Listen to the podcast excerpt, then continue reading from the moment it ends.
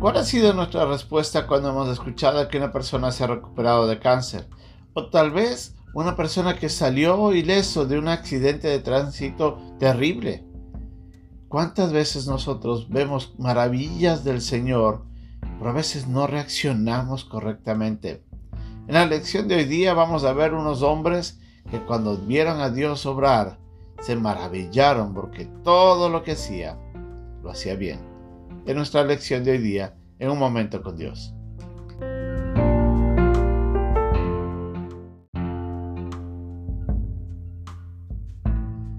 El pasaje de hoy día se encuentra en Marcos en el capítulo 7, versículos 31 al 37. Volviendo a salir de la región de Tiro, vino por Sidón al mar de Galilea, pasando por la región de Decápolis, y le trajeron un sordo y tartamudo, y le rogaron que le pusiera la mano encima. Y tomándole aparte de la gente, metió los dedos en las orejas de él, y escupiendo tocó su lengua, y levantando los ojos al cielo gimió y dijo, Éfata, es decir, sea abierto. Al momento fueron abiertos sus oídos y se desató la ligadura de su lengua, y hablaba bien y les mandó que no lo dijesen a nadie, pero cuanto más les mandaba, tanto más y más lo divulgaban, y en gran manera se maravillaban diciendo, bien lo ha hecho todo, hace a los sordos oír y a los mudos hablar.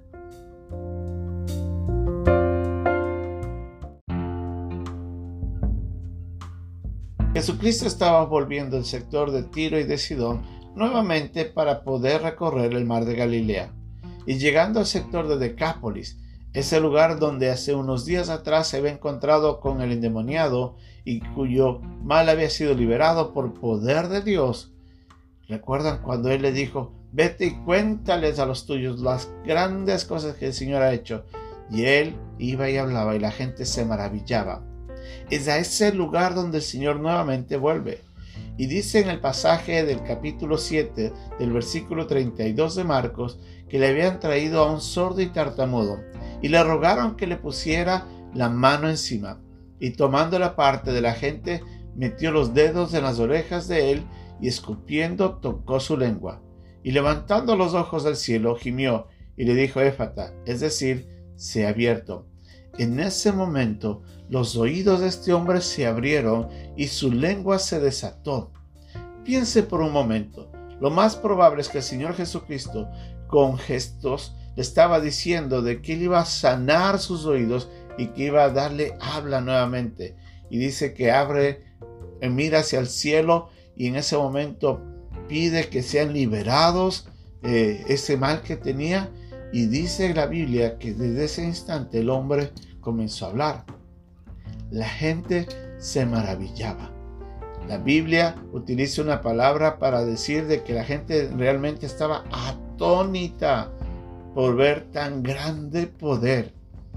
En los pasajes paralelos en Mateo en el capítulo 15 eh, vemos que mucha gente había sido que eran cojos, que estaban eh, habían estado por ahí, ciegos, mudos, mancos y otros muchos enfermos eh, habían venido a los pies de Jesús para ser sanados y dice que la gente se maravillaba al ver a los ciegos ver y glorificaban al Dios de Israel. La gente miraba el poder de Dios y la gente no dejaba de estar atónita por el poder de Dios. A veces nosotros vemos de nuestras vidas o escuchamos de alguien que se recupera de un cáncer, pero a veces nos olvidamos y esas son las maravillas del poder de Dios obrando en favor del hombre. ¿Qué hay tal vez de aquel accidente en el que una persona sale completamente ilesa, pudiendo haber salido lamentablemente muy afectada? Pero el Señor ha protegido su vida.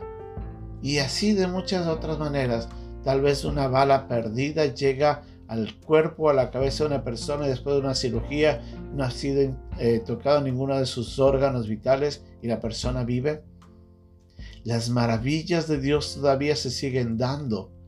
El problema es que a veces nosotros nos olvidamos de reconocer de ese poder de Dios. Dios está obrando siempre y en todo lugar. Él no deja de obrar en el favor del hombre. ¿Cuántos de nosotros deberíamos estar también atónitos por las tantas cosas que Dios hace? Dios siempre seguirá obrando. Dios siempre manifestará su poder. Nosotros tenemos que mirar un poco más con fe las cosas. Ahora, sobre todo, en este tiempo de pandemia, en este tiempo en el que el mundo está de cabeza, Dios está haciendo cosas maravillosas y a veces nosotros nos olvidamos que Dios está ahí, obrando en la vida de cada persona. Dios hace cosas hermosas y Dios las hace porque nos ama. Cuando usted la próxima vez se encuentre con algo que no es normal, algo que usted se asombre por completo, alabe a Dios por las maravillas que Él hace en la vida de aquellos por quienes Él ha obrado con bien. Que Dios nos ayude a recordar que siempre, siempre Él está obrando a nuestro alrededor. Que Dios nos bendiga.